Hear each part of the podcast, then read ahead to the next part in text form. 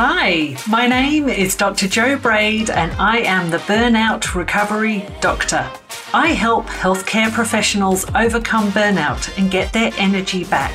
So, whether you're a med student, allied health professional, or a doctor who is suffering from feeling overwhelmed and exhausted, you're in the right place. In this podcast, you will get your energy back through strategies for burnout recovery.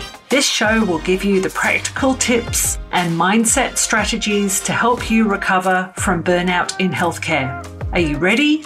Let's dive in. Hi, and welcome back to the Burnout Recovery Podcast. In this episode, I am talking about other people's opinions, a topic for any human who operates around other humans. It is central to medicine with its training hierarchy and egos in the room. How you deal with other people's opinions can be uplifting or devastating. So to start with, you might ruminate on some of the questions. What will they think of me if I do X?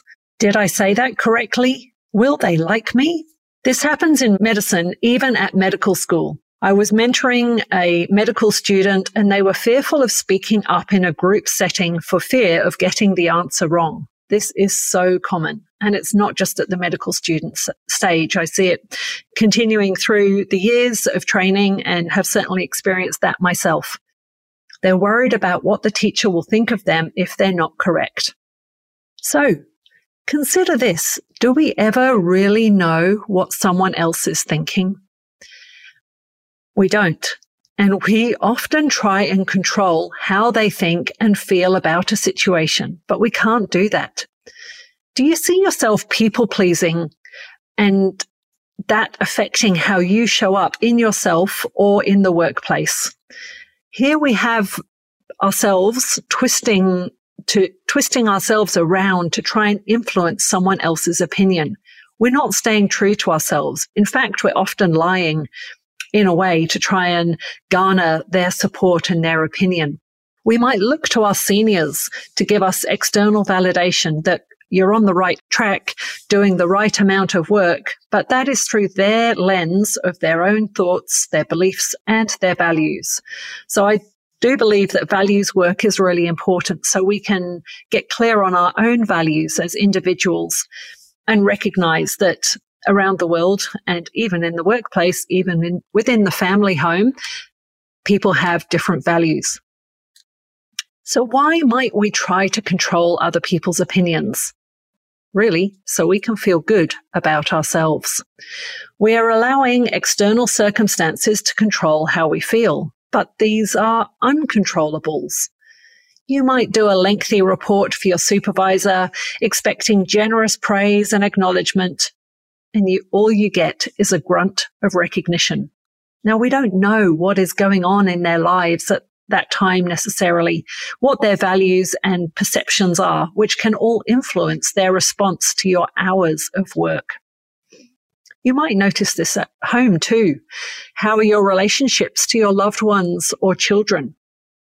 You might be showing up in a certain way at home, so they respond in a way that makes you feel loved. And really, we're setting ourselves up for failure and disappointment because we can't change how others think or feel. And really, I think so much starts with ourselves. How would things be different for you if it was okay for you to show up as yourself? And some people didn't like that. Can you see the freedom you can gain by being yourself, not who you think people want you to be? I invite you to get curious what are you like when you are 100% yourself? And do people know that side of you? So what about if you decide to focus on what you can control? So what do you want to be thinking about yourself as you go about life? You know, we can put this in the home scenario. Instead of looking for love from others, why don't you start looking from within yourself and grow that concept of self love? And then you know, how you'll show up around others will be, you know, a different version of yourself or a truer version of yourself. So sometimes we've got that inner critic, that inner voice that hangs around with us and judges our every move that we do. How about if we bring that kindness into the home situation or workplace um, and support yourself despite the challenges around you. So this is some of the crux of the work that I do in burnout recovery coaching. With my clients, I encourage them to reconnect to who they are, get clear on what they want, and decipher what they are making things mean around them. And finally, growing their emotional granularity. When we invite ourselves to show up as all of who we are with emotional awareness, failing and learning from that, we are not dependent on anyone else for how we feel. This can be such a liberating moment and really contribute to self confidence and dealing with uncertainty. So let's wrap up on how to deal with other people's opinions. Firstly, give them space to express their opinions. Practice active listening. Everyone really wants to be heard, kids and adults too. Secondly, stay open minded and you will learn about their perspectives and why they express the opinion they have. Thirdly, reflect on your own biases which contribute to your own opinion. And finally, don't depend on someone else's opinion for how you feel. Grow your internal validation for the experience you have.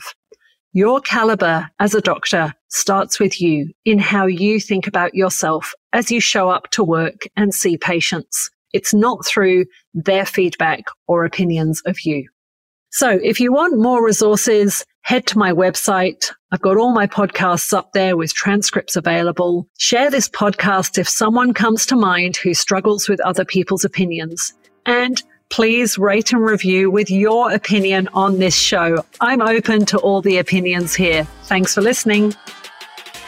Thank you for tuning in to the Burnout Recovery Podcast. If you liked what you heard, please hit subscribe and head on over to my website at drjobraid.com. There you can download my free guide with 10 tips to take if you're nearing burnout.